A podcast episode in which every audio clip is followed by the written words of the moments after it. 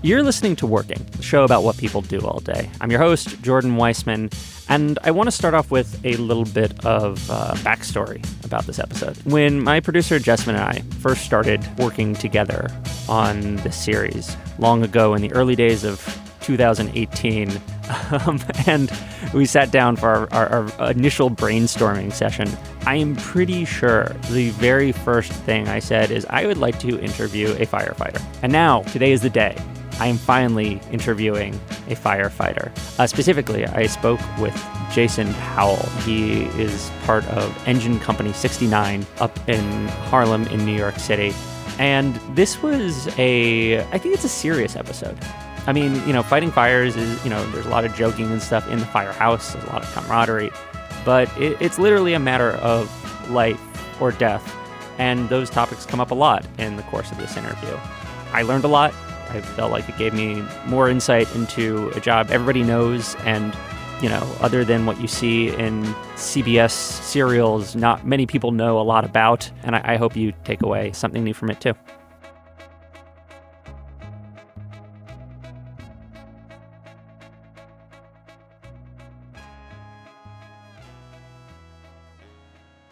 What's your name and what do you do? My name is Jason Pell. I'm a New York City firefighter.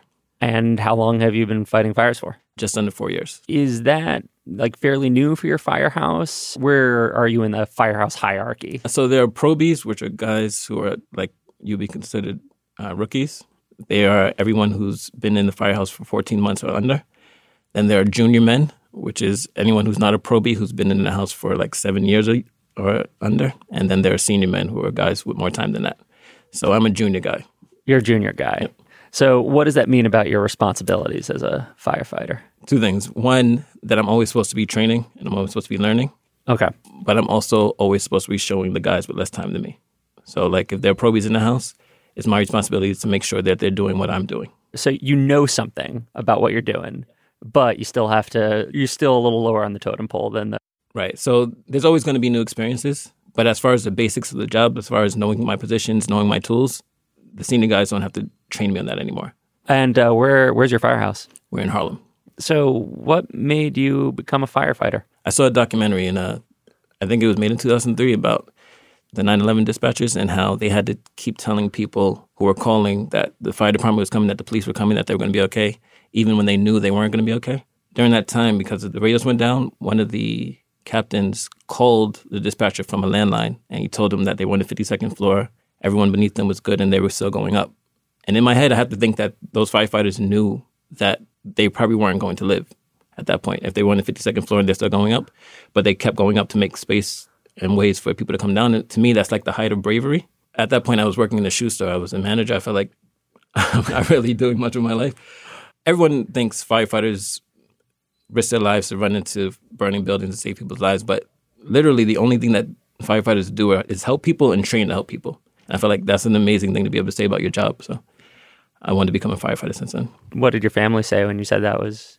So when I decided I wanted to be a firefighter, I looked into it, and the, the fire department gives tests every four years. So I was out of the cycle. And then there was a, a freeze for a little while. So for a while, I couldn't become a firefighter when I was able to take the test and I took the test and I scored 100 on the written part and I told my family because I was happy about it, they weren't happy about it. Oh, really? Yeah. I'm the youngest of nine and uh, a lot of my siblings are out in places that might be considered dangerous. My sister's a Marine. Another of my sisters teaches in Africa. At that time, there was the uh, Ebola virus thing going. So my mother didn't want another child to worry about. Yeah, but it feels like that kind of runs in the family. Like, is there sort of a certain attraction to danger and uh, or desire to be to be brave? I think there's an attraction to adventure. Yeah, uh, and I don't know if that is a desire to be brave. I think uh, things interest us and we want to explore it. My father, he was a boxer before they started having kids, and then my mother asked him to stop, and then he worked for transit. And we're hardworking people, I think, everyone in my family, but I don't know that our jobs the attraction to them was, was the danger of it. It was just what would be interesting. And so you scored 100 on the, the written section. That's out of 100. Or That's out, out, of a possible 115. Okay, so it's pretty good. Yeah. But your mom was, was anxious, your, your parents were anxious that you were going to go off and run into burning buildings. For... So my father was very supportive of it. He passed away before I actually got on the job. Sorry to hear that. Thank you. But um, he was the only one in my family who was supportive of it.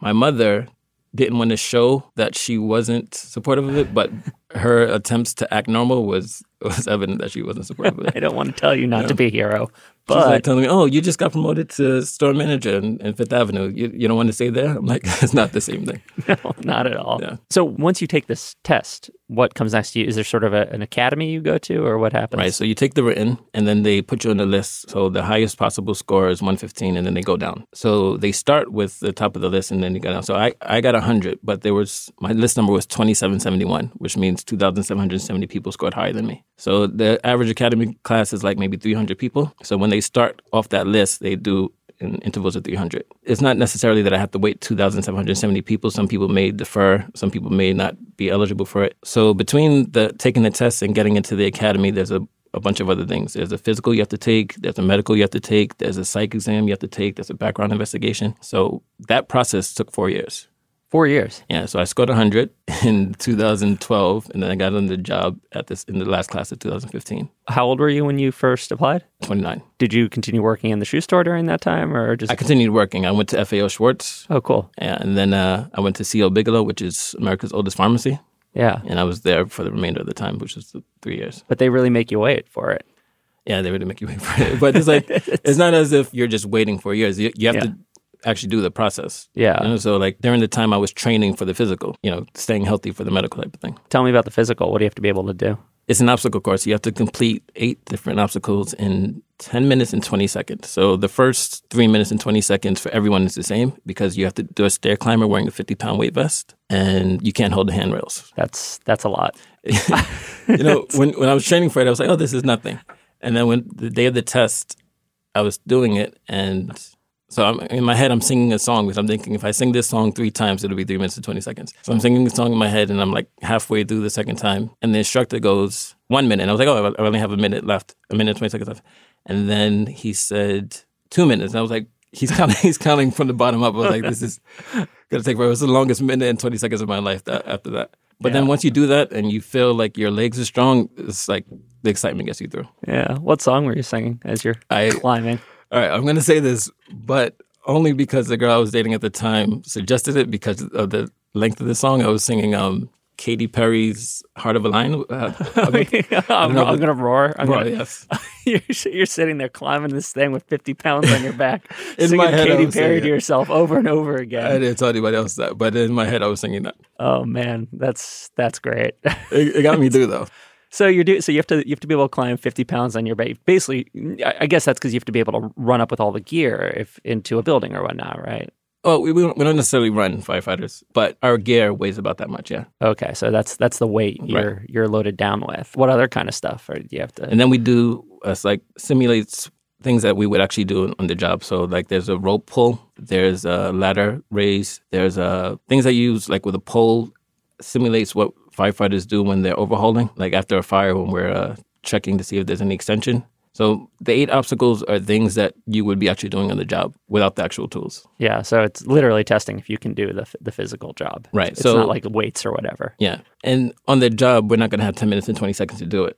Yeah. You know, it's like we're, we're doing it as it's needed, but the ability to do it in 10 minutes and 20 seconds should be enough to get you to train to do it well. How long did it take you to train up for that? So the fire department offers training courses. The physical is called the CPAT. So I took CPAT training classes for four months before the actual CPAT. And the way it works is when you take the CPAT, when you're scheduled to do it, you get two practices and then the actual CPAT. If you pass the first practice, then you don't have to take it. It counts as a score. So the first practice I did in eight minutes and 14 seconds, and I was done. Oh, nice. Yeah. So you were ready. Yeah. So I did in eight minutes, 14 seconds, and I, I felt so good about myself. And I went, and I met up with the guys that I was training with, and they all did in like under seven minutes. I was like, oh, Scrub. yeah, we don't need to talk about it anymore.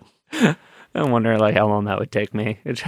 I, I, I know it would happen. I'd fall off the treadmill or the, the stairmaster. No, I think if you saw it the first time and you did it the first time, it would take you over 10 minutes to 20 seconds. But if you had four months to do it like I did, then I'm sure you can do it. So you passed your test. It took you four years to get on the job, when you finally did. Had you ever been in a firehouse up until that point?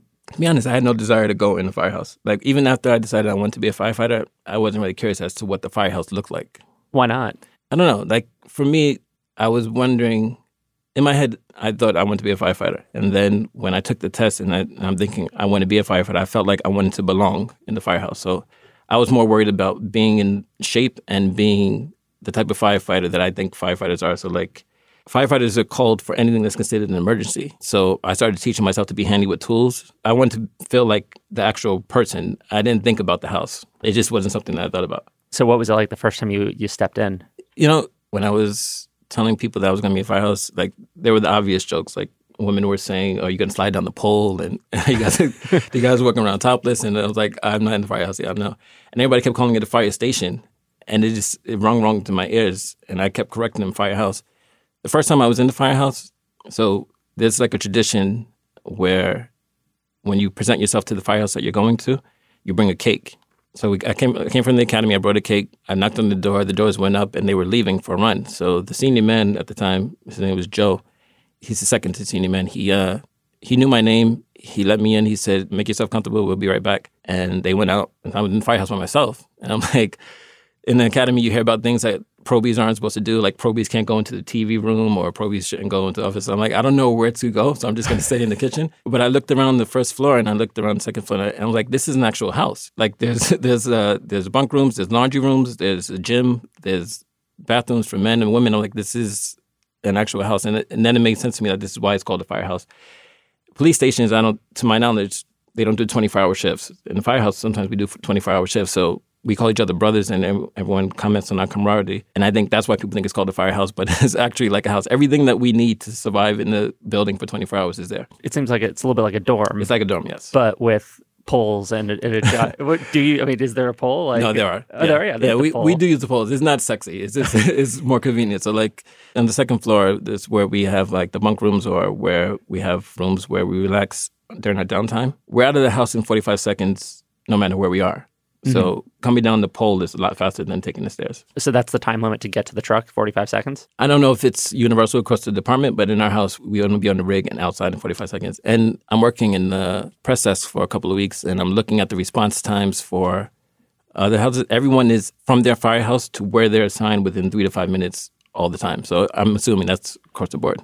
I'm trying to get the layout more in my head. So you, you, kind of have the dorms, the laundry rooms, the poles, the trucks, I guess, down on the ground floor. Right. What else is there in that house? So on the first floor, which is what we call the apparatus floor, is where the rigs are. The rigs are the trucks. And I'm describing my firehouse specifically. They're not all the same. So on the first floor, we have the rigs, and then we have an area where guys usually talk about. So like a lot of the drills get done on the first floor and then it gets discussed in that area, like a sitting area. So like a bench, a wooden bench with a table where we sit and we discuss the uh, drills or where we do the roll call. And then if you go through a red door, there's a kitchen. To the right is a commissary.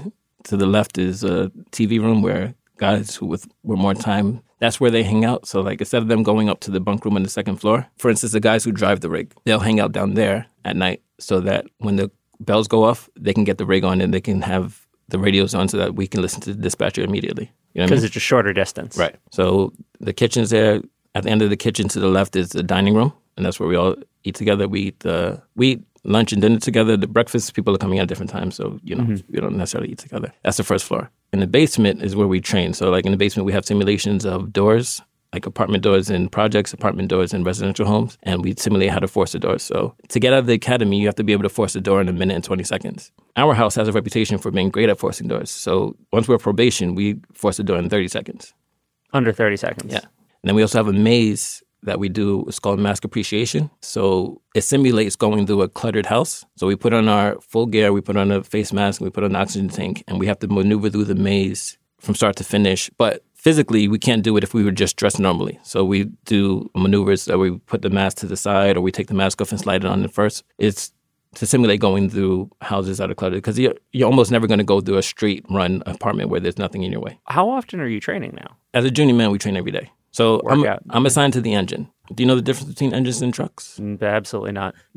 Tell me everything. All right. So a rig is a, is a name for a truck. So there's engines, there are engine rigs, and then there are ladder rigs. Okay. Ladder companies are the rigs that you see that have ladders on the back of them. Engine companies are the rigs that you see that have hose on the back of them. Ladder companies are referred to as truck companies. So, so truck equals ladder. Yes. Engine equals fire hose. Right. And you're on the engine. I'm on the engine. So you're you're one of the guys who's bringing the water. Yes. Okay. in a very basic term, the engine's responsibility is to put out the fire. The ladder company's responsibility is to find the location of the fire, get out any civilians, and do ventilation. And each firehouse has a engine company and a ladder company? No. Or, or no, it uh, doesn't. I'm in a double house. So there are single engine companies and there are single ladder companies, but they're usually in the same area and they run in together. My house has an engine and a ladder in the same house, and we also have a chief. So, as far as the question for the drills, when I was a probie, all my drills were engine drills, except for like forcing doors is like a ladder drill.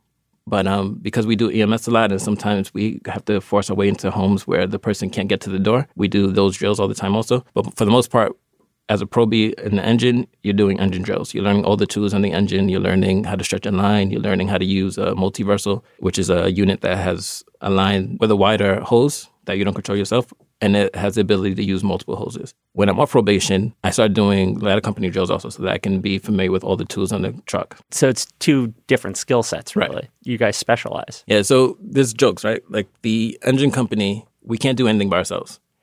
So like I I can't no, I mean literally like I can't stretch in line by myself because it's too heavy. So all three members of the engine company are stretching line together. So we move as a team. Yeah. The ladder company, those firefighters on that truck, they all go in individual places. So there's five positions in the ladder company, including the, the chauffeur. Five people are going in five different directions. In the engine company, everybody's going in the, to the same spot with the same line. So ladder company firefighters imply that engine company firefighters are not as tough as they are because they need each other to, to do, get their job done. engine company firefighters point out that you can't put out a fire with a with an axe or boom, you need us to do it. So if ever I call the rig that I'm driving in a truck, Yeah. I'll get in trouble because it's an engine. Oh, and, and it's like engine versus truck. I like how what a polite description of how you guys bust each other's balls. Yeah, that- that- that's what it is. It's like you're like this is the debate that we That's what it is, yeah. how it unfolds in the So, firehouse. like, I don't want to just come out and say that engine firefighters are better than the ladder firefighters, but it's obvious that we are. so you, you spend all that time though, kind of training like daily. How many hours would you say you spend training? For a day tour, which is nine to 6 Mhm. I would say we spend three hours training. Oh wow! And it, once you're past seven years, you don't have to do that anymore. Right. You don't have to do it anymore. But it's the thing. So, like, technically, once in my firehouse, once I'm off probation, I don't really have to do it anymore. But I'm expected to because there's a lot of things I don't know. So, I'm very comfortable with everything on the engine. I can be sent to any engine company in the city and I'll feel comfortable. In the truck company, there's a lot of tools that I haven't used at a fire yet or an actual emergency I've only trained with. So, I'm not as comfortable. Can you give me an example of one of those tools? Uh, what people call the jaws of life is, Yeah, that, is yeah. actually a Hurst tool. Okay. I've never actually used that in an emergency. The jaws of life are that's what you pull someone out of a car with, right? Or Yeah, it's, it's used for extrication. So there's uh, cutters and there are spreaders. So you can spread the doors apart or you can cut the uh, beam of a car and, and get somebody out that way. I'm in with a 28 truck. The guys in that truck company, if there's a car accident, they can have it set up and get somebody out in minutes. For me, I would have to go through the steps in my head and it'll take a long time. None of the guys with time are going to be saying, Jason, why aren't you training? But because I'm not as fluent with the tools as they are, then I should be training. It's expected of me to be doing it. So when you're on probation, you have people training you. When you're a junior man, you're training yourself and you're taking a little more initiative. And I guess when you're on the job at a fire or at a car wreck, like people notice how long it takes you to do something. That's like, the thing, right? So I, I did an interview once. This might seem like I'm digressing, but I'm not. I did an interview once um, Yeah. when I left FAO and I was going to Bigelow. I did an interview at Victoria's Secret. yeah, this is. I'm really interested to see how this connects. so they were asking it was a group interview and they were asking about customer service and i said they were asking me one of the problems with customer service that i saw at fao schwarz and i said the problem is when a customer comes in and they see you wearing a fao shirt they think oh this is an employee he knows the answer to my question all they see is somebody that works there so they know the answer to my question so i can ask them anything they don't know that i'm a stock guy so i can't i can't answer the questions about sales they just see an FAO shirt, so they think I can help them with anything. When people see firefighters, they assume we all know the same thing. We can all do everything. If I get to a fire and I'm a probie, that doesn't mean anything to the person I'm helping. They think I'm here and I should be able to help them. So that's what they they teach us in our firehouse. That's what senior guys think. Once you're here, once you're out of the academy, you're a firefighter. You are who people are calling when they need help. So you need to be able to help them fast. It's the reason why we move fast. The reason why we train every day. how many days a week are you working? So we're scheduled four days a week, four tours a week. How long is a tour? So a day tour is nine to six, and the night tour is six to nine. And do you sometimes do a day tour into a night tour? Or? Yeah. So the way it works is, let's say you and I work in the same house. We have what we call mutual partners. So you and I are mutual partners.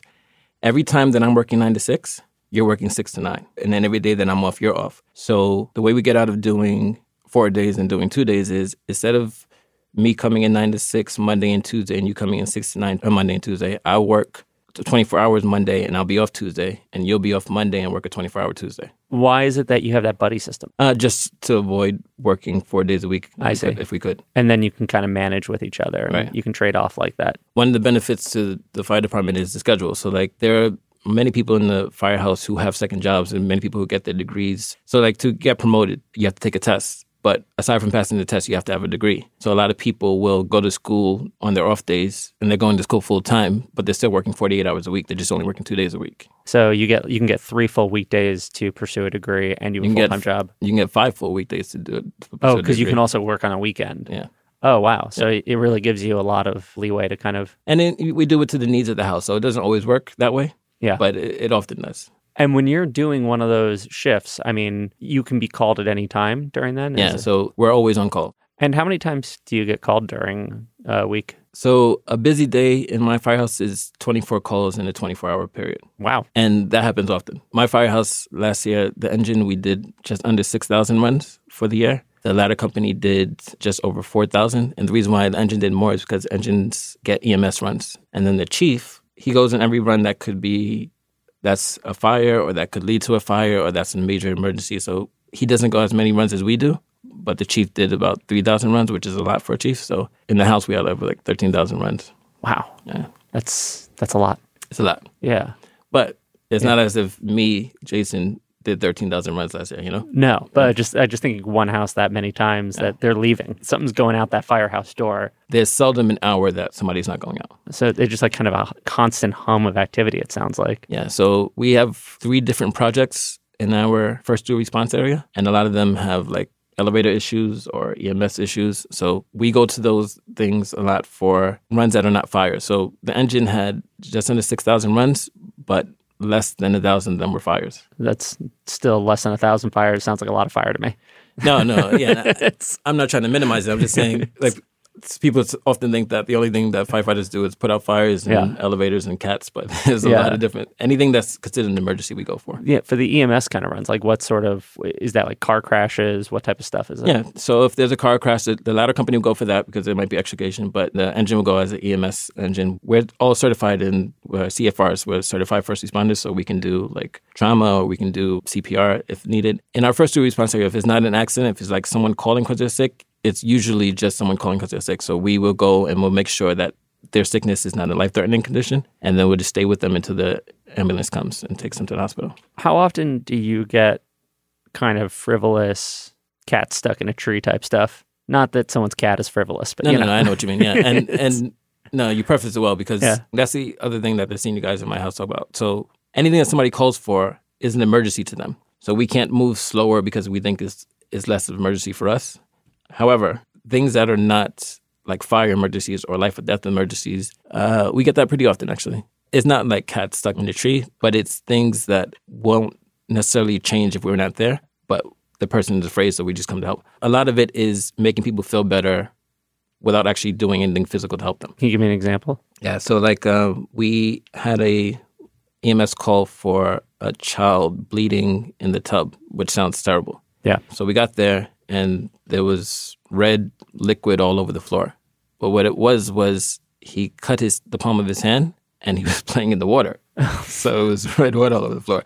And the mother was hard of English and she was panicking. She was trying to explain to us what happened. And the daughter was like maybe seven years old and she spoke English and she's translating. And she's like, My baby's bleeding to death. And the baby wasn't bleeding to death. Yeah. But they didn't know that. And it's an emergency for them. Had we not been there, the baby still would have been in the same condition. The bleeding had already stopped. It had been fine. But we were just calming her down, letting her know we were playing with the child. And like the boy was probably the calmest of everyone. we were playing with the child and we were playing with the daughter. We were going over her multiplication chart. And by the time we left, everyone was smiling and they were playing. But EMS didn't transport them. There was no medical emergency. But we were there for them because they that's what they needed, you know? When a fire call comes in, what do you do? Take me through it. All right. So when we get a call for something, tones go off. It's like one high, one low, and it says an automated voice says who's going on the call. So it'll say engine, ladder, battalion. Battalion is the chief. If it's a fire, it's going to say all three. If it's EMS, it's going to say engine. If it's just an elevator, it's going to say ladder. So there's somebody in the house watch. A house watch is a room at close to the front of the firehouse mm-hmm. where we monitor the, all the calls that come in on the computer.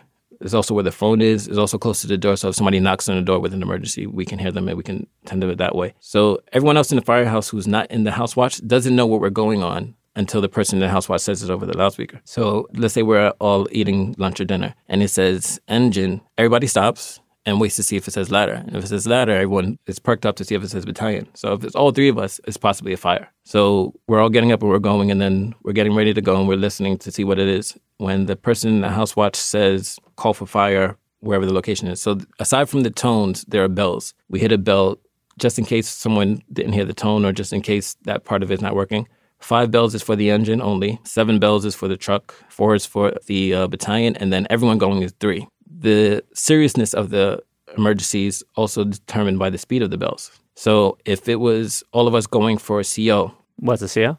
detection of um, carbon monoxide, more than likely, 99% of the time, that's not going to be a deadly situation. So it'll be doom, doom, doom, three bells. If it's all of us going for a fire, doom, doom, doom. Yeah. So what people in the house watch do is if it's a fire, they do the bells first and then they tell us where we're going and where the fire is.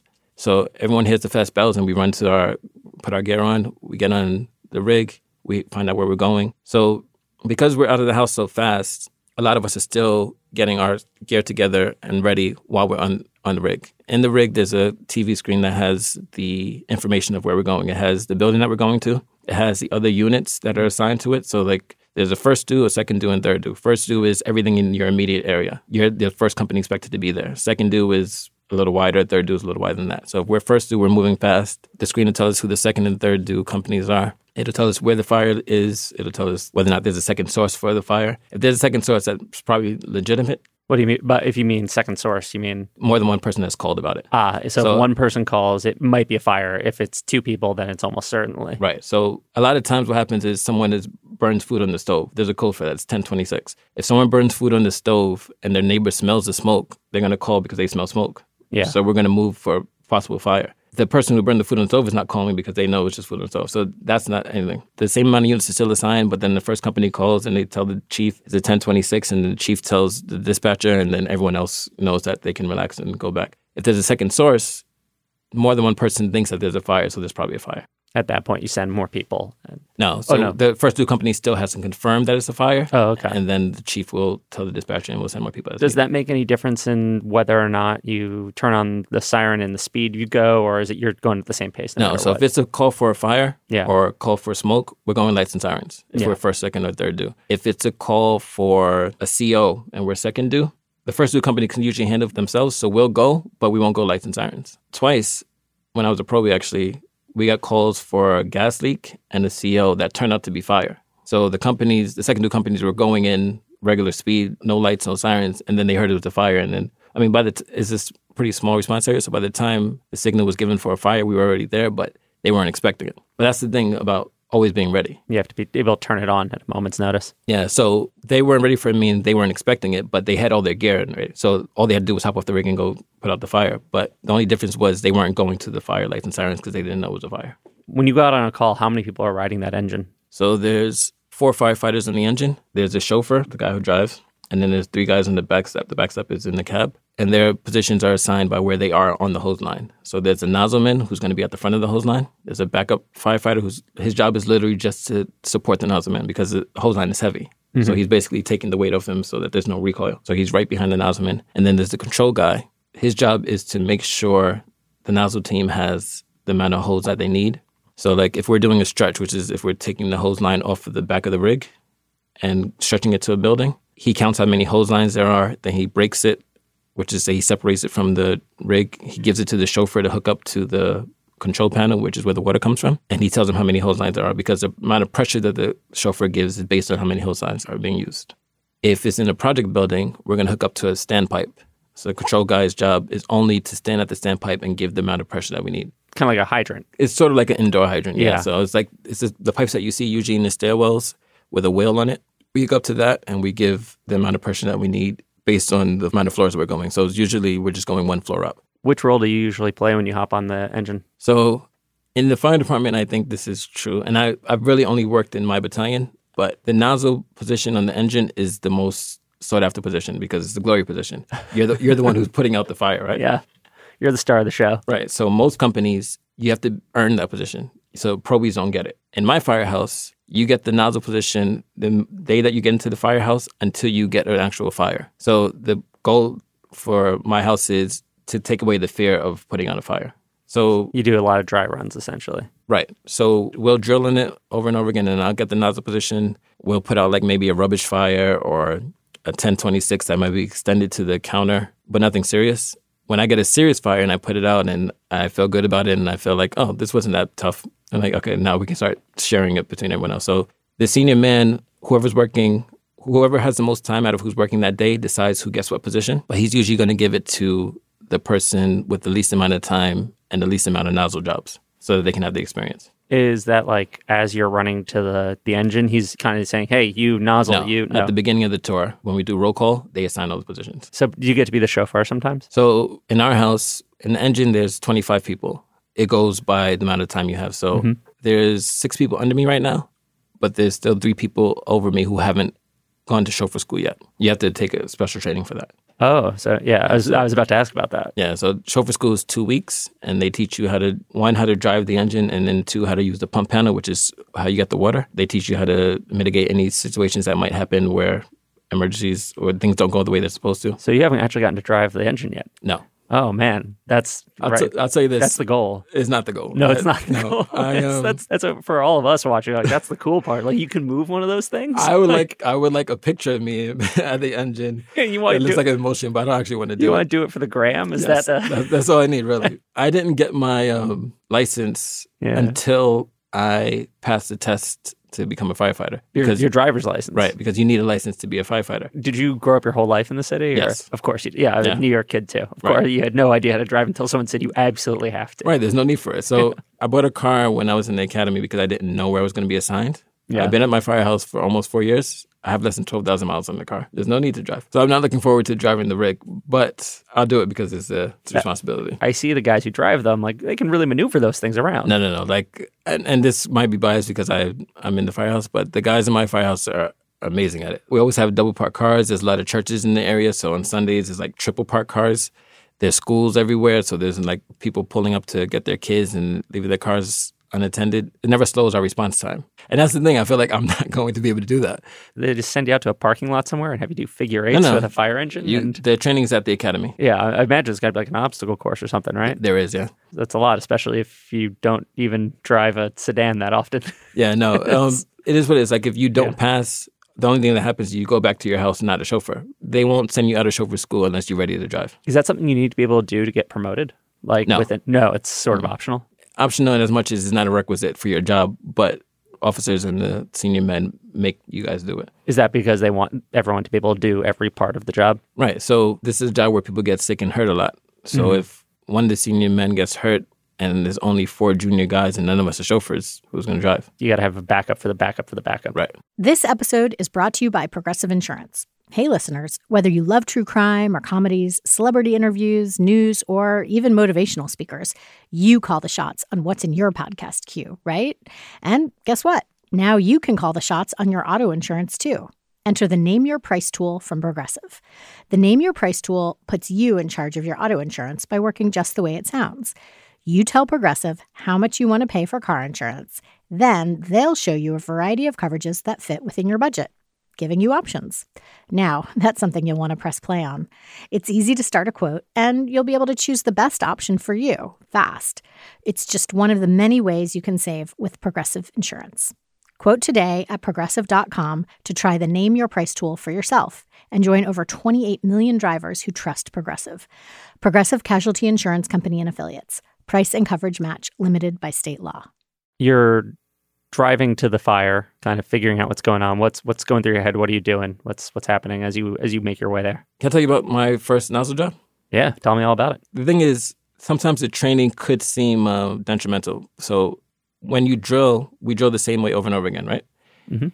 The drilling is usually harder than the actual job. So because when you're drilling, you're just drilling with your firehouse, and there's only three people in the line. In an actual job, first and second due companies are on the same line, so there's six people on line. So the line is easier to move, and you have help with you.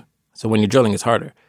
But when we drill, we drill in our response area. In this building, you do this, you go to the left, and then you go up the stairs, and you go to the right, and you go up the stairs. When we go to a fire, it may not necessarily be that building in that situation. Mm-hmm. So you have to remember what the point of the drill was, not the actual drill, if that makes sense. Yeah. So you're doing these drills over and over again, and it's like kind of becomes muscle memory. I Right. bet. Yeah. And you actually have to fight that when Yes. you get there. For, Exactly, because it's not, it may not be that building. Yeah. It may not be that same scenario. He's like no, you have to judge the situation Right. as It's it's, not a- coming to you. It's not an empty stairwell where you're just drilling. It's people panicked running down the stairs Yeah. and smoke. Um, So how did that feel when you got there for the first time? For- I, I was panicking. Like I was the only junior guy in the firehouse at the time. It was all senior guys. I was three weeks into the job.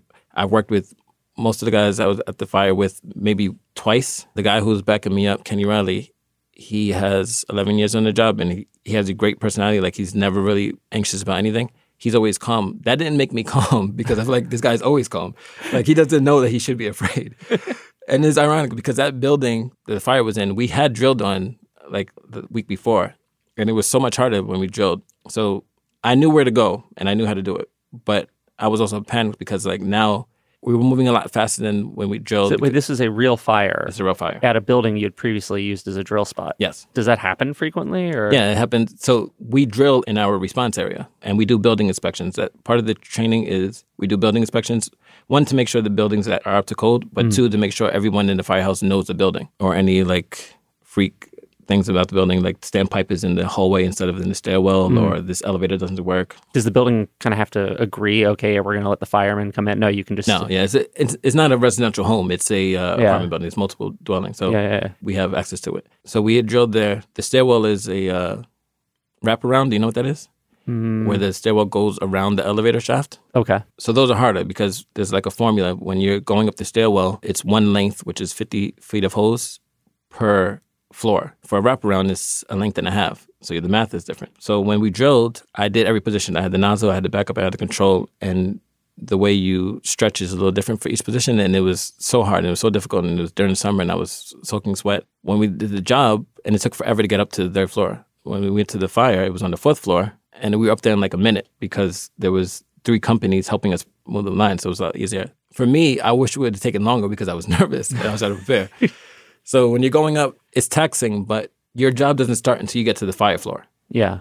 So you try to conserve your energy. So we don't put our face masks on if we can breathe. Smoke usually rises. So coming up, we're not usually going to encounter much smoke. So going up to the fire floor, I didn't have my face piece on. There was no need for it. Before we get to the fire, the nozzleman's job is to get down, put his face piece on, bleed the line, which means we let a little of the water out to get all the air out of the line, and then we have the line ready, and then we make sure the backup is ready to go also. Even if the boss is screaming, let's go, let's go, let's go, you're going in, we're not moving until the backup guy is ready.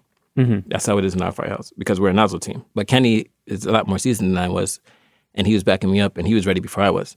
So he flaked out the line. I put my mask on. I turned around. The officer's at the door. He's like smiling and waiting to open the door. And I have the nozzle, and my heart is racing. And I turn around to make sure Kenny's ready, and he's smiling. And I'm like, what the hell? And to be honest, when I saw him smiling, it calmed me down. And then they opened the door, and like fire rolled over. I opened the line, and I knocked it down, and it was out in a second. Once you put water on the fire, it's in a lot of cases, it's like a mattress fire or it's just one small contact that's burning. Once you put water on it, it darkens down because it's smoky, but it, it goes out pretty fast. The smallest line we use is 125 gallons of water a minute. The next line is 250 gallons. So it goes out pretty fast, assuming that we don't have to chase it or it's not in the walls. This one was just a lava lamp that had burned in the bathroom and the bathroom contents were on fire. So I knocked it down pretty fast. And then I, I come out and like all the nerves are gone. I remember all the drills. I remember to go in a circular motion to help vent, push the smoke away from us. I remember to sweep the floor with the line, which is like using the water to push what's in front of us away in case there's any debris that can hurt us or in case there's any hot water that can hurt us. So I swept the line and I washed down. The truck comes in and they open up the walls to make sure there's no extension. I wash it down again. And I come out, take my face piece off, and everybody's smiling, giving me high fives. It was like an awesome feeling. Like for me, it was like a huge thing. For everyone else, it's like now, you've done it. You know, now you're a firefighter. That's sort of your baptism. Yeah, it was. Baptism by fire. Yep. That literally. it was actually a very cool feeling. What does it feel like when the water comes out of that hose? Like, what is that sensation like? It's like the hose line is trying to get away from you. It's Yeah. like if you're walking a dog that's pretty big and pretty heavy and it's trying to get away from you, and you're pulling back and it's pulling forward. For those lines, opposite. You're trying to keep it in front of you, but it's pulling back. That's I see. That's what the back guy is for. And For the two and a half inch hose line, which is the one at 250 gallons, it's pretty heavy. So we've talked about what it's like actually going out on a fire. What is your typical day like? So let's say I'm coming in for a day tour. Everybody who comes in for the day tour brings something for breakfast. If you're a junior man, you bring something that you have to cook because junior men are always supposed to be doing something. If you're a senior man, you can bring like bagels or food where you could just put on the table and people help themselves. So the day tour starts at nine. The rule is that firefighters are an hour early. Uh, so all the guys with time come in at eight o'clock, but junior men are an hour earlier than that. So we all come in at seven o'clock. Just you get two hours tacked on your day. So we uh we put the breakfast in the kitchen. We get our gear, make sure it's ready, and then we go and change it to our work duty clothes. Then we come and we relieve whoever was working the night before, and we take over the spot. And we start breakfast. We make breakfast. People eat breakfast. The guys who worked the night before would tell us anything that we need to know about things that might have happened that are going to affect our day tour. Then we check the rig, make sure all the tools are where they're supposed to be, everything is working. Uh, then we do committee work, which is like cleaning the house. We do the laundry. We do the we clean the bed sheets, and we clean the kitchen. We clean the bathrooms. We Is there like a chore wheel? Like how do you decide who gets what job there? so the the most undesirable job is done by the junior men. Yeah. So like if is that the bathroom? Well, yeah, that's the. So let's say you and I work together. You're a senior man. I'm junior. If we're cleaning, I'm cleaning the bathroom. You're changing the sheets. If we're in the kitchen, I'm doing the dishes. You're sweeping. Wh- whatever, the most undesired part is, is what I do. Then we'll usually do a drill. Then we do building inspection.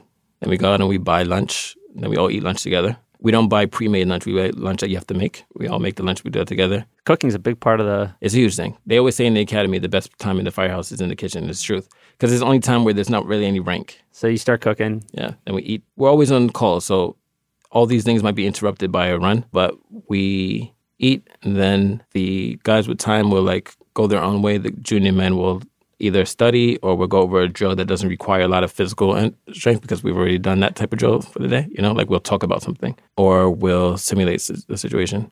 And then we just wait for the rest of the tour. So, like a junior guy, the day tour ends at six. At 4.30, 5 o'clock, we start making a pot of coffee or we start making nosh because the guys who are coming in for the night tour will come in. So we just like present the house for them. It's kind of nice. Yeah, it's cool. What's your favorite thing to cook for the house? For me, I was afraid that you're going to ask this question because it sounds typical, but I made chicken and waffles once Oh man, and most people hadn't had it and they loved it. yeah. So like, that's dangerous because people are gonna ask for that all the time. right. But we divide the, the cooking. So the engine company has the meals one month and then the next month is the truck company. So at most I have to do it once every other month. Oh, that's good. Yeah. What's the most frightening fire you've ever had to put out? the most frightening fire I ever had to put out, I wasn't the nozzle job. Last year, uh, we lost a member.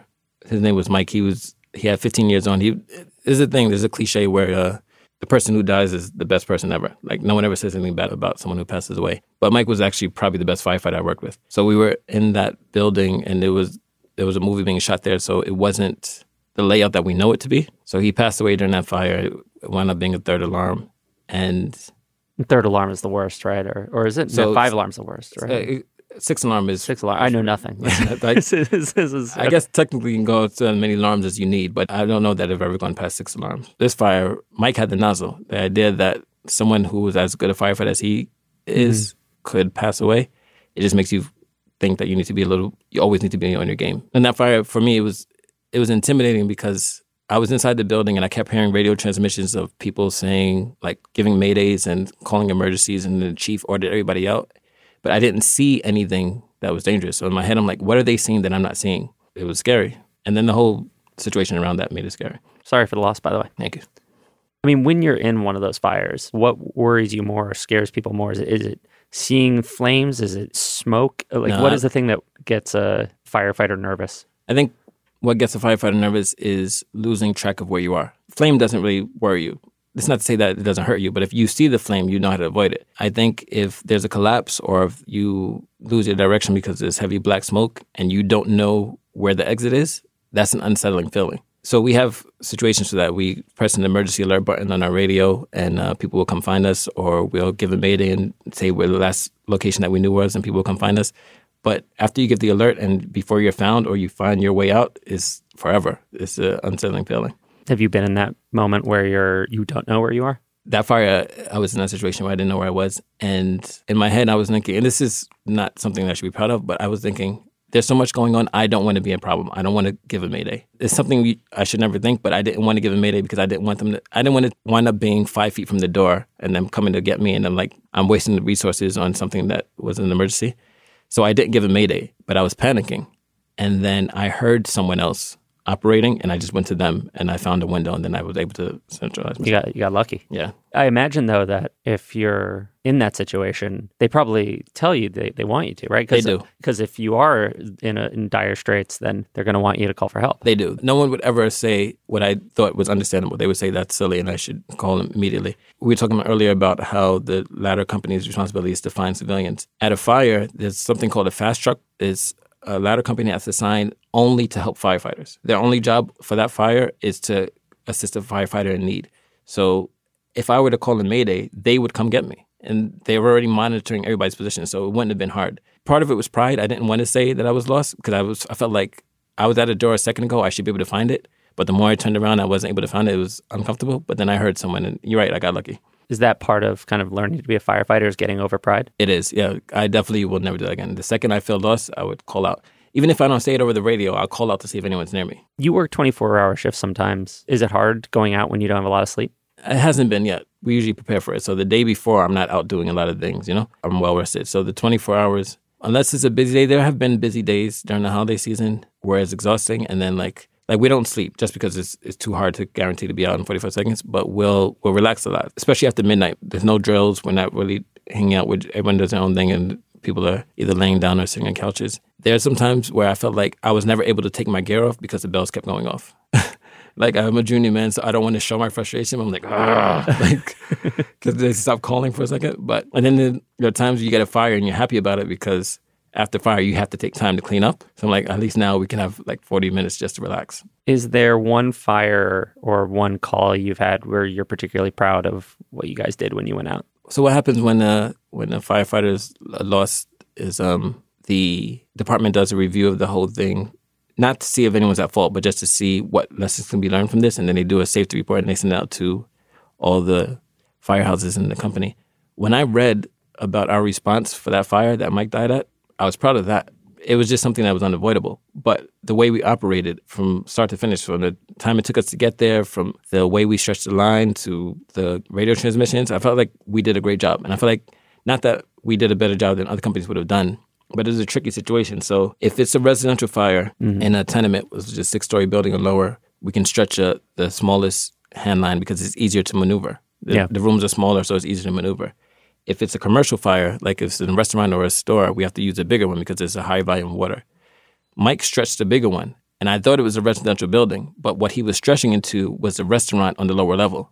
And I felt like a lot of people would have made the mistake and stretched the thinner line. Yeah. You know, so I feel like everything we did was something to be proud of. It's feeling like you did the job right, Right. even if it didn't end the way you wanted to. Yeah. Like reading the report, they weren't they weren't praising us. They were just saying literally what happened. I was like, this is something that makes us look good. It's a professional job. Yeah. Now that you've been doing this for a little while and you now are partly in charge of telling the younger guys what to do, what's the advice you give them when they show up? What's like, do you have any words of wisdom usually? Two things. One, I tell them always listen to the person who's telling you to do the most. So what happens is the guys in firehouse are nice, right? So as a probie for the 14 months that you're on probation, you always for every run you have to put on your full gear just so you can get into the habit of getting on your get your gear on faster. There's a lot of times that we go on runs that we don't need our full gear. Like if I go to an EMS run, I don't need my coat, I don't need my mask. If I go to a CO run, the engine is not going to go in. Our job is to stay out in case there's an explosion. So I don't need those things either because I'm not going in. As a probie, you have to do it. So what happens is guys with time will see that the probie's doing the right thing and it's a hot day and it's like 90 degrees and we go to see a runner like, oh, you don't have to, don't worry about that. You don't have to put that on. I tell them, don't listen to that advice. Like always do what you know you're supposed to do, even if people are giving you permission not to do it. Get into the habit of doing the right thing all the time. The other thing is the advice that Deep, uh, Paul Diebart, the senior man in the truck, gave us is you never know what people are going through. So it might seem like a small thing for you, but it's a big thing for them. They wouldn't have called if it wasn't. Last question. What does your mom think now? So my sister also passed away uh, three weeks into me being on the job. So, which is say three three weeks into me knowing the guys in the firehouse. Yeah. And her death was unexpected. She was only 36 years old. We didn't know she was sick. And the guys put money together and helped pay for the funeral. And everyone got their tours covered and came to the funeral. I've only known them for three weeks. My family didn't know them at all. My mother was so touched by that. and she loved the firehouse after that. And then two years later, Mike died, and now she doesn't like the job anymore. So it's like a mixed thing. Like so, she she respects and appreciates the camaraderie in the firehouse and the way we operate and what they do for me and what we do for each other. But she's always worried about getting a call. Thanks so much for coming on and sharing all that, man. Of course, I appreciate it. That's it for this week's episode of Working. I hope you enjoyed the show. If you did, please leave a review at Apple Podcasts. And if you have thoughts, comments, feedback, whatever, just things you want to share, send me an email at working at slate.com. I'll answer. I promise. I really do answer them. In the meantime, the producer on this show, as always, is Jessamine Molli. A special thank you to Justin D. Wright for the ad music and actually for letting me record in his studio the other week. There was an emergency intro recording. Anyway, catch us next time.